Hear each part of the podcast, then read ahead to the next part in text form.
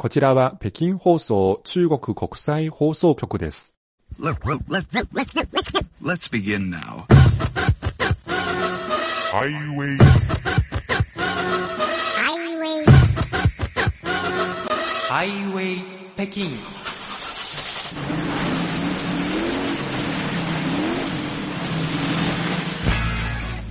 お聞きの番組はハイウェイ北京 CRI 中国情報ラジオです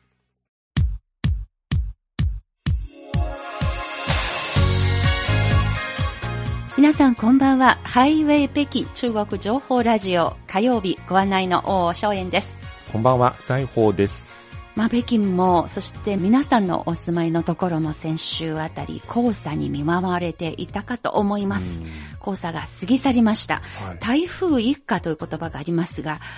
黄砂一過という言葉もあるのかなと思っているところです。うんあの、実は私、先週末に、久しぶりに、あの、大学時代の友達と一緒に食事をして、はいで、その時びっくりしたことがあります。ええ。あの、私たちが食べ終わったのはもう夜中の、まあ、12時でしたが、へえ。その時間帯まだ、あの、レストランの中で人がいっぱいでお、そして店を出てみても、周りのレストランでも、まだ列をに並んでいる人が多くてお、やっぱり皆さん、いつもの生活に戻ってきたなと思いましたね。実感がありましたよね。ははいい。あの、そういうわけで、本当に至るところに地方からの観光客の姿も北京の街角にはいよく見かけるようになりましたし、い、ろんな意味で本当にコロナ前に戻りつつあるということを実感しています。はい。俳句の練習してますので、先週の一句をご紹介します。いですね。リラの花、砂人の杉し街飾る。リラの花、砂人の杉し街飾る。まあ、リラってリラライナックですね。あそうですか印象花。ちょうど、まあ、今ちょっとピーク過ぎましたけど、まだ先週は少しは咲いていましたので、ちょっと。いい香りしますね。そうですね、はいとても感動しましたので、まあ、黄砂に関係なく咲き続けていたのだって褒めたくなりました。なるほど。はい、お粗末様でした。それでは今日もですね、先週に引き続いて、えー、神宮寺さんを忍ぶ特集の続きですけれども、まずここでリスナーの皆さんからのお便りをご紹介いたします。はい。えーまずは、えーす皆さん先週の番組をお聞きになってからのご意見を中心に3名の方のメールをご紹介いたします。まずは、あの、こちら CRI の OB の方でもあります。東京都にお住まいの、生き一郎さんです。えー今、神宮寺さんの訃報を知りました。天寿103歳直前、私より10歳年長、ご立派な生涯でした。イキさんもすごいですね。はいお元気そうで何よりです。はい。一度だけお会いしたことがあります。多くの写真の中に懐かしい皆さんのお顔がありました。思うことは、今から天井で日中友好を語り合うことです。神宮寺さんの功績は不滅です。はい。まあ、イキさんはまだ私たちの放送を応援し続けてくださっていますので、うん、そうですね。いつかはみんな天井に行くことになりますけれども、まだ、まだ焦らずにゆっくり応援を引き続きお願いいたします。はい。そして南国にお住まいの宮崎県のラジオネーム D.D さんです。はい。2月に102歳で亡くなった神宮寺圭さん追悼の前編。リスナー歴70年の歴史は、両国の激動の70年で、神宮寺さんの70年に及ぶ日中友好への情熱の歴史でもあったと思いますね。はい。神宮寺さんが聞き始めたという1952年の北京放送を聞いてみたいものです。うん。1953年の人民中国史も、ですね。はい人民中国の雑誌なんとか読むことできると思うんですよ。あの、今年記念行事いろいろやると思いますので、形として残っていますので、神宮寺さんのお家にも創刊号からすべての雑誌揃っていますので、まあ D.D さんにチャンスがあれば、そうですね、また、あの、ぜひ当時の、ほあの、番、あの、雑誌の内容をご紹介はできるかと思います。はい。ただ私たちの放送というのが一過性のもので、電波の中に残らないんですね。はい。まあ、録音をしておけば話が別ですが、52年頃は、まだテープレコーダーとか録音設備が今ほど便利じゃないので、ですね。残念ながら私が聞いたことがないんです。ただですね、1953年頃だったと思いますが、当時ちょうどその中国にまだ残っていた日本人の戦争犯罪者を裁く中国、新中国によるその裁判の結果が、えー、ちょうど、あの、採決が行われましたので、当時、あの、生中継で伝えていたということを聞きまして、文字にて一部の日本人の、あの、あの、記者とか学者の研究の論文のの中には出てきてはいます。はい。これは CRI インタビュー以前の、まあ、10年ぐらい前のインタビューの中でも山口さんという方がそれについて触れていましたけれどもね、はい、これもまたチャンスがあればご紹介できればと思いますが、はい、確実に本当に中国と日本の間の平和と友好の架け橋をしっかり担っていたと、その証でもあると私は強く実感しています。はい、いいところに気づいてくださり、D.D さんありがとうございます。ありがとうございます。次は名古屋市にお住まいの源さんから久しぶりの受信報告です。うん、先週の神宮寺さんを忍ぶ企画の前編に対してです。ただ悲しいだけでなく、おじさんのユーモラスな人格も入れ込んで、最後に笑わせてもらいました。心和む放送でした。純粋なおじさんから私も学ぶことが多かったです。私は父のことを思い出さずにいられません。私の父も中国の戦場から生きて帰ったのに、その後の友好が何もできないまま他界しました。生きるのに必死な人生だったから仕方のないことかもしれませんが、それだけに神宮寺さんがされたことの大きさを尊く思います。国と国に問題があっても、人間と人間は仲良くする。おじさんの言葉は何も難しい言い回しはなく、素直で珠玉です。はい、おじさんと長い珠玉の歴史を紡いでくださった中国の皆さん、北京放送の皆さんにも、私はお礼申し上げます。本当にありがとうございました。こんな時代に本当に心が温まる放送でしたと。もう、本当にすごくやってよかったと、実感した源さんのメール、ありがとうございました。ありがとうございます。ということで今週もこの後は CRI インタビューの続きです。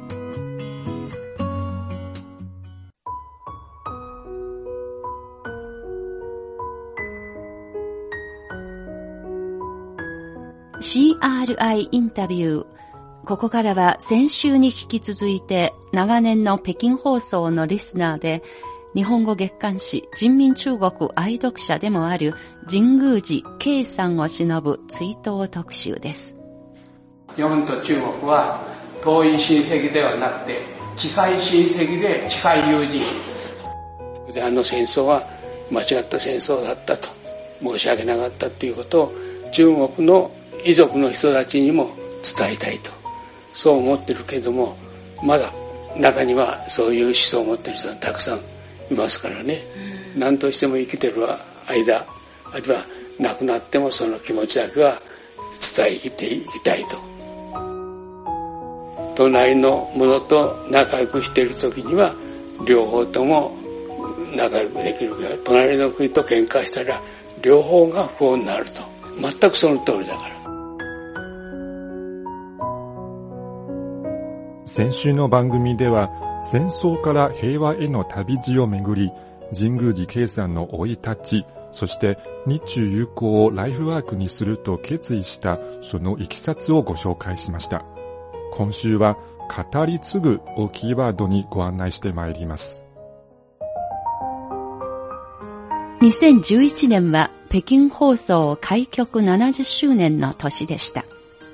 この年の12月に放送局のロビーで開かれた公開収録に、壇上には神宮寺圭さん、綾子さんの姿がありました。中国との友好をライフワークにした根底にある考えについて、圭さんはこう話しました。中国とこんなに長く付き合えたということは、私は中国が好きですと。この一語に尽きると思います。本当に私は中国の人、中国人、あるいは中国が本当に心から好きなものですから、こう長く続いているということの一言です。中国のどこがいいのですか？うん、えー、そうですね、あの、要するに好きなんですよ。ですから、中国の子供たちを引き受けてみてですね、はい、なお好きになったんです。えー、それで、おじさんおばさんえー、実は、あの、そこに娘が二人来ておりますけども、私のうちでは、私もお父さんお母さんと呼ばれないんです。うちでも、おじさん、おばさんって呼ばれるもんですから、あの、他人が来てみますと、あれ？このうちは何だと、誰がおじさんで誰がお父さんなのかというくらい、あの、中国が好きなんです。それだけです。私はあの、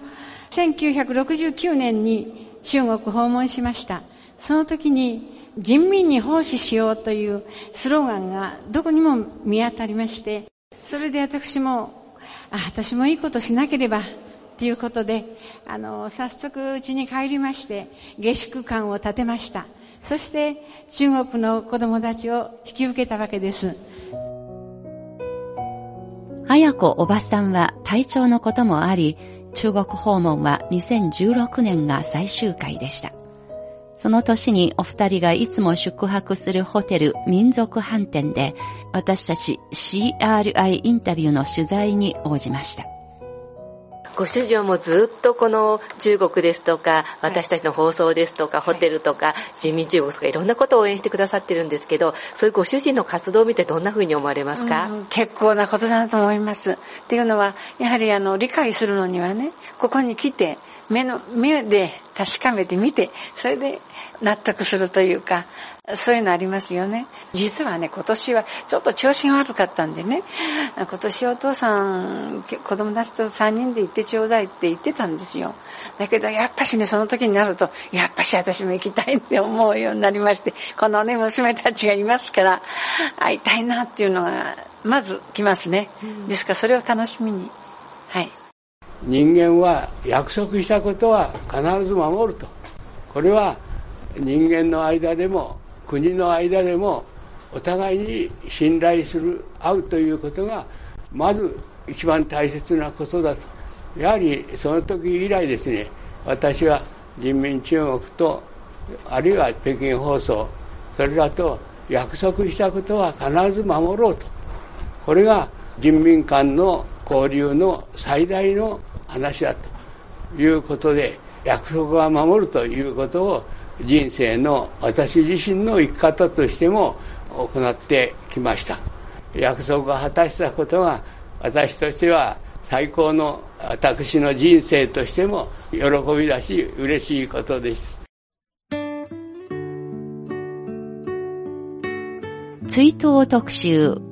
北京放送リスナー人民中国読者の神宮寺圭さんを忍ぶ友好平和の意志を語り継ごう。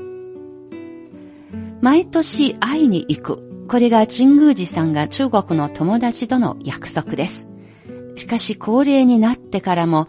毎年中国を訪問し続ける神宮寺さんは、海外旅行ができた理由は、二人の強力な助っ人がそばにいるからです。長女の恵子さんに、次女の新子さんです。二人は父親の中国訪問の意向を尊重し、それを最大限にサポートしました。まずは恵子さんです。私が中学3年の時のこのテストの問題でですね、中国と書くと×になったんですね、国名が。で、中京と書くと丸。それからあとお友達が、まあ、えー、その当時自衛隊は必要か必要でないかという討論が出た時に、まあ、中国が攻めてくるから自衛隊は必要だという話を父にしましたら、これはまあ、娘を直接中国に行かせて見せた方がいいだろうということで、中学3年の時に、えー、大学のその参観団がありましたけれども、そのチーラ会という中に一人中学生を紛れ込ませて、まあ、えー、ずっと香港から入って北京まで行ってまた帰ってくるという、そういう旅行をいたしました。結婚をして、一時期まあ中国との関係がちょっとこう切れましたけれども、どうしても父はその私に関わってほしいと、もう本当に巻き込まれて、自分の人生をその私たちに引き継がせたいということで、いろいろな面で、あの、いろいろな方にお会いして、え、自分が亡くなった後も娘が引き継いでそれをやってくれるだろうという期待を持ってまあ、私たちも何回か来てるうちに父の思いもわかるしいろいろな方とお会いして本当に父が今まで中国と関わった功績ですよね。ある意味功績というものを直接こう私たちがこのそばから見て、やっぱり父はいろんなことをやってきたんだなと、改めてあの父の素晴らしさを感じているのが本当のところなんですね。続いては、次女のし子さんです。あの、私も物心ついた時に、もうすでに家の中中がもう中国のなんか、グッズというかその情報がもう空気のようにあったので、だからあの中国に対しての何のこう抵抗もなく、で中国人の人に対しても何の抵抗もなく、お互いの歴史文化、例えばその人民中国で中国のことを知る。で、あここはちょっと違うなと思うことはちゃんと言って、でも基本やっぱお互いを尊重する謙虚で、やっぱりお互い尊重し合っていけばずっと友好は続いていくんだろう。で、やっぱり中国と日本が友好であれば世界が平和になるって。日中友好に巻き込まれた人生。これが恵子さんがよく使う言葉です。一方、父親としては、娘二人との中国訪問には、日中友好事業を次の世代へとバトンタッチしていきたい気持ちが込められているようです。細い糸だけれども、国とは別に民間の細い糸でもこれを絶やしてはならないと。こういう時代になればなるほど、日中友好協会の運動もあるけどもこの中国との北京放送ね CRI との友好関係は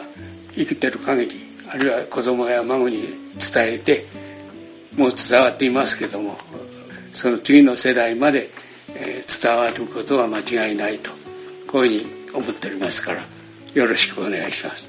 ありがとうございます。追悼特集北京放送リスナー人民中国読者の神宮寺圭さんを忍ぶ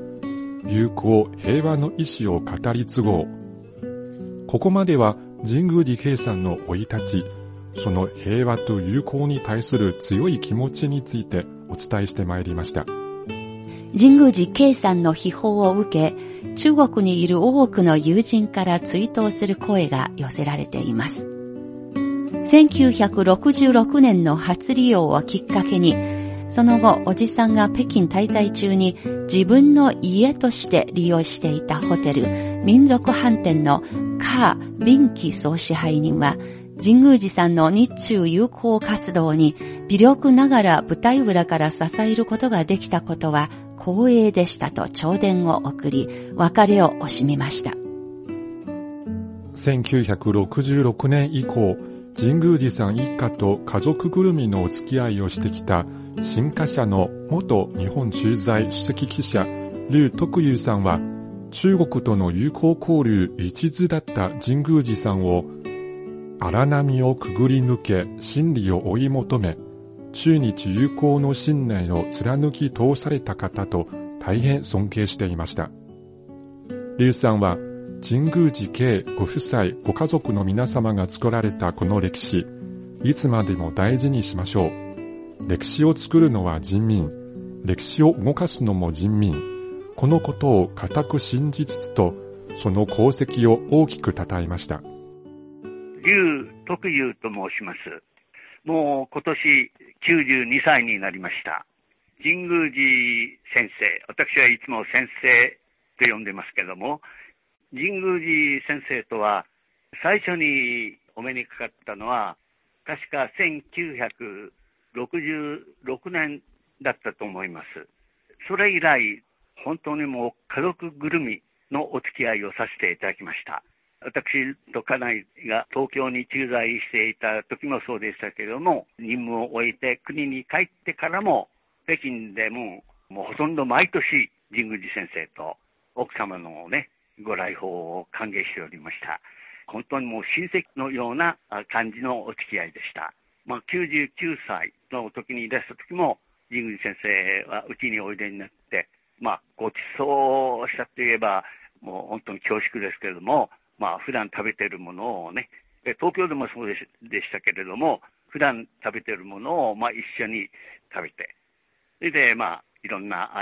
山話に花を咲かせた。そういう思い出がございます。で、神宮寺先生は本当にもう一生涯、中国から帰ってから日本で亡くなるまで日中友好事業に取り組んで、それこそ日夜不信され、大きな功績を残されたと思います。特に北京放送と非常に深い関係を結ばれ、そして中国の若い人、特にアナウンサーの養成に力を尽くされた。私ども心から感謝しています。それから私も関係した人民中国、人民中国雑誌とも本当にもう数十年間お付き合いがあり、いつも手紙で励ましの言葉をいただいて、そして編集部のみんなも非常に感謝しております。かけがえのない立派な活動家を亡くされたということは、私どもと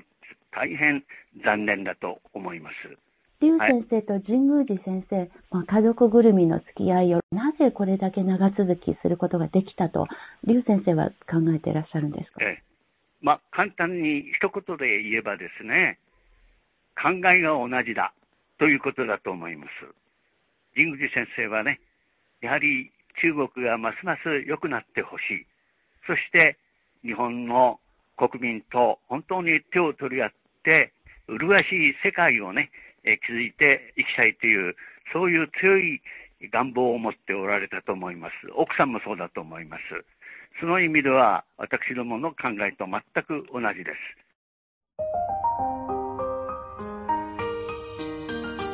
2015年に95歳の日本人おじいさんと上武後中国人大学生との交流会を企画した中国人民大学日本語学習サークル桜社の社長で、現在は上海の IT 会社勤務の長斌さん、今年28歳ですが、長さんからは、神宮寺おじさんとの出会いは、日本語学習が開いてくれた思いがけない扉でしたと懐かしみ、天国に行かれても、おじさんの生き方は私たちの思い出の中に永遠に生き続けますとメッセージが送られてきました。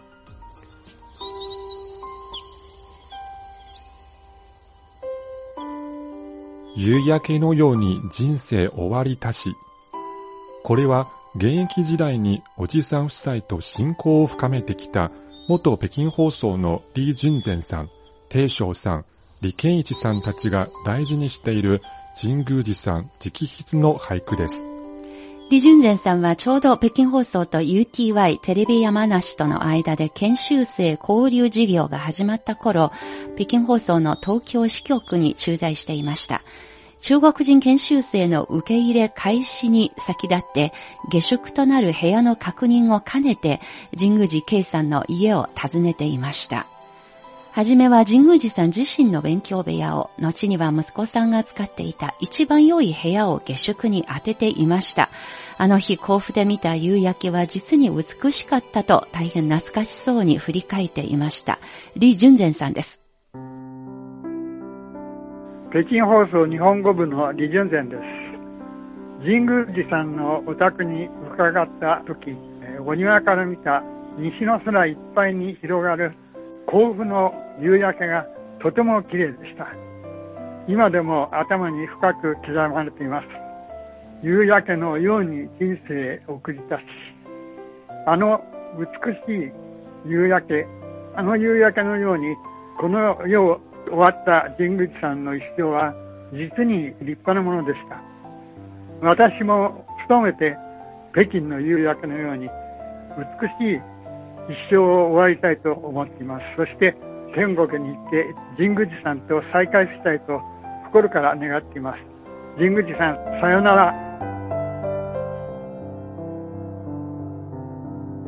神宮寺おじさんから長女と呼ばれている中国の娘の李レートです。私は1985年北京放送に入局して2年目の時にテレビ山梨で研修の機会に恵まれました。当時の中国は外国に行けるのがとても珍しい時代でしたが、おかげさまで初めて国を出ることができました。滞在中、おじさんおばさんに大変お世話になりました。また、仕事の面では、日本に引き上げた中国残留孤児たちの暮らしぶりをシリーズで報道したり、日本語の原稿の書き方も教えていただきました。帰国した後は、日本で出会った人々の生き生きとした顔を頭に浮かべてマイクに向き合えるようになりました。その後、30年余りにわたって、おじさんおばさんと毎年会ってきました。お二人の生き方、そして聞かされた様々なお話に人生の機微に富んだものが多く、私に影響を与え続けてきました。おじさんもおっしゃったように、国と国の往来において、一個人は絆をつなげていく線のような存在。より多くの人によって太く丈夫な線になってこそ、中日両国の友情は末永く続くと思います。これまでに数多くのことを教えてくださったおじさん、おばさんのことをいつまでも忘れません。心から感謝しております。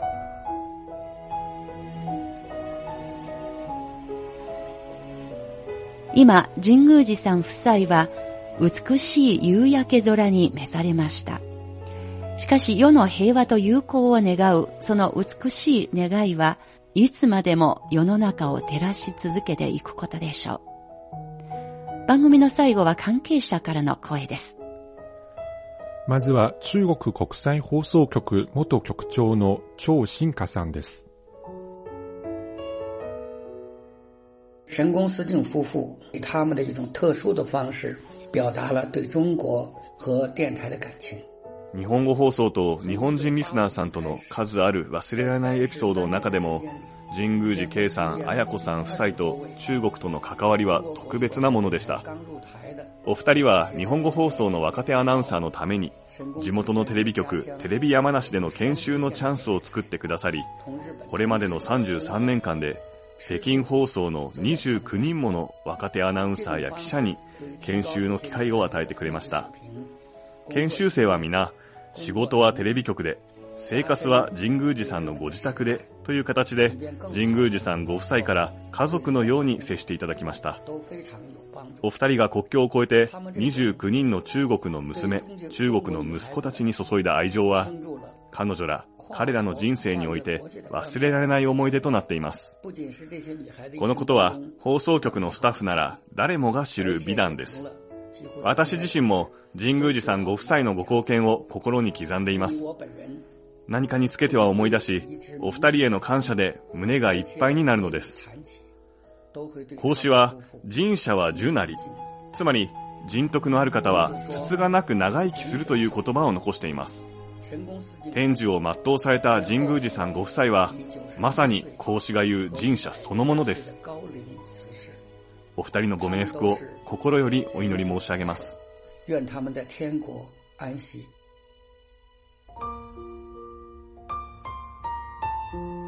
続いては中国国際放送局元副編集長馬一光さんです。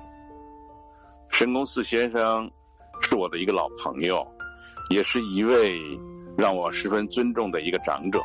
神宮寺さん一家は中国国際放送局の大事な友人です。半世紀余りにわたる深い付き合いの中で、私たちは強い絆を築きました。長年国際放送の仕事に携わる人間として、神宮寺さんご一家との付き合いにより、私たちが一生懸命に伝えようとした平和と友好の声、そこに込められた思いがしっかりと聴取者の心に届いたことが確認できました。私は妻と共にプライベートで日本を旅行した時にもおじさんの家を訪ねて、ご一家揃っての艦隊を受けました。中でも長女の恵子さんとは映画からアートまで様々な話に花を咲かせたことが楽しい思い出になっています。おじさんおばさんは亡くなりましたが、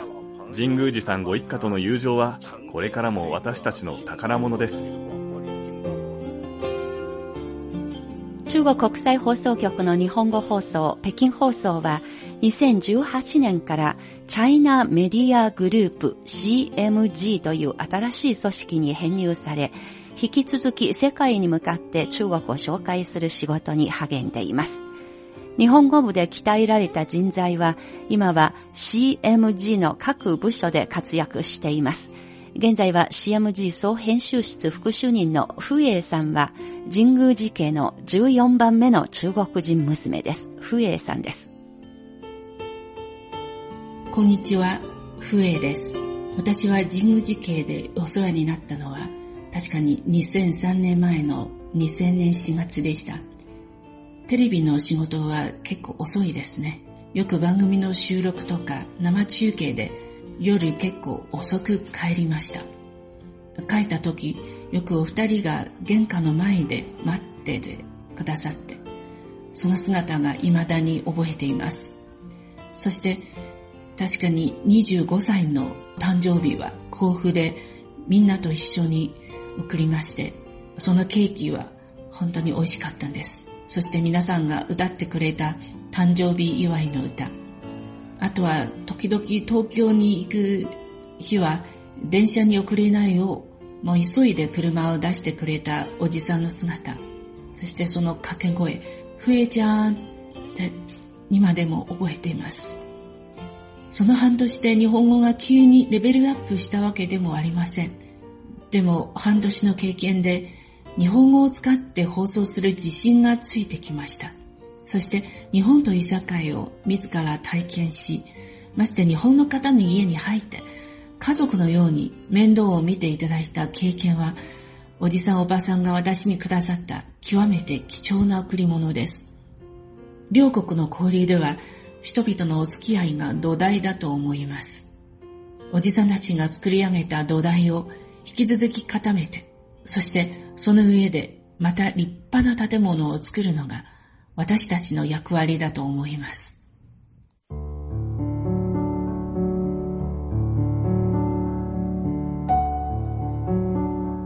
続いては CMG 日本語部王丹丹部長が部員一同を代表してのお悔やみの言葉です。CMG 日本語部部長の王丹丹です。中国の国際放送事業の貢献者ともいえる私たち北京放送にとってかけがえのないおじさんおばさんとのお別れを心から悲しく思っております。おじさんは戦争を経験されたことで中日間の平和と友好交流の重要性を痛感し、それからご家族と共に中日友好事業に身を投じて来られました。おじさんとおばさんのお二人は、ただ純粋に平和と友好を願っているばかりです。その真摯なお人柄は、私たち日本語部をはじめ多くの中国人にも愛されました。おじさんおばさんの優しい笑顔、私たちのことを常に中国の娘や息子たちとして温かく応援してくださった思い出の数々、いつまでも忘れません。インターネットの普及や通信技術の変化を背景に、私たち北京放送の番組形態は大きく変わりました。しかし、どんな変化があろうとも、両国、そして世界の平和と友好という人々の思いが変わることはないだろうと思います。これからも、私たちはおじさん、おばさんのお二人が、両国の友好に寄せた思いを心に刻んで、中日友好の架け橋としての役割を果たせるよう、努力してまいります。おじさん、おばさん、私たちの様子をどうぞ見守っていてくださいね。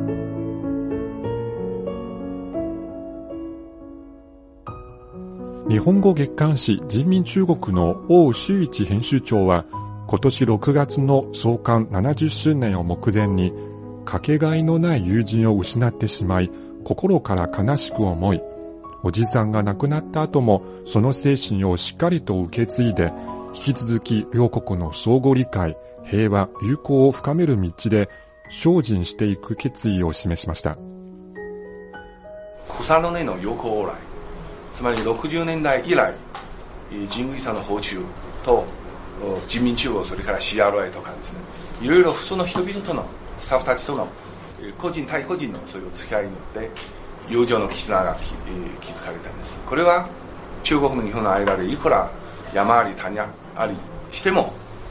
基本的な関係は崩れない重要な保障となっていまおじさんが生涯をかけて守ってきた中日友好は結局は人と人との友好なのです。私たちはまさにこの人民友好の旗印のもとで、神宮寺おじさんと出会い、理解を深め、固い友情で結ばれてきました。おじさんが亡くなった後も、この精神をしっかりと受け継いで、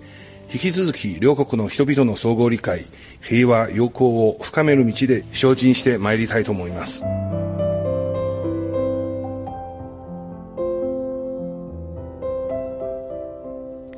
追悼特集。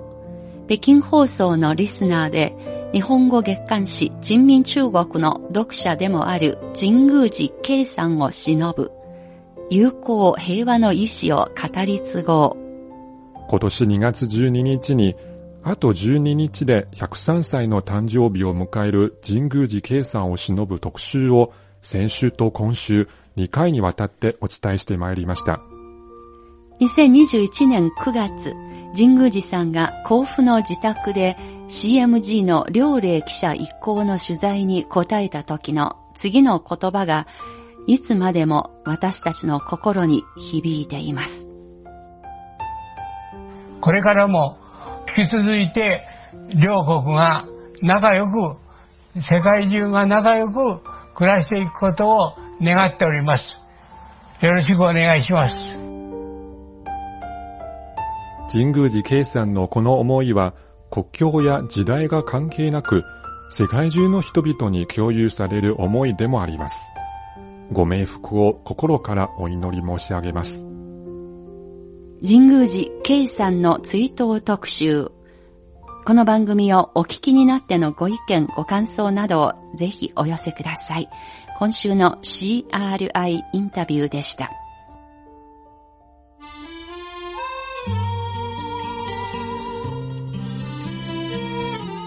ハイウェイ北京中国情報ラジオ。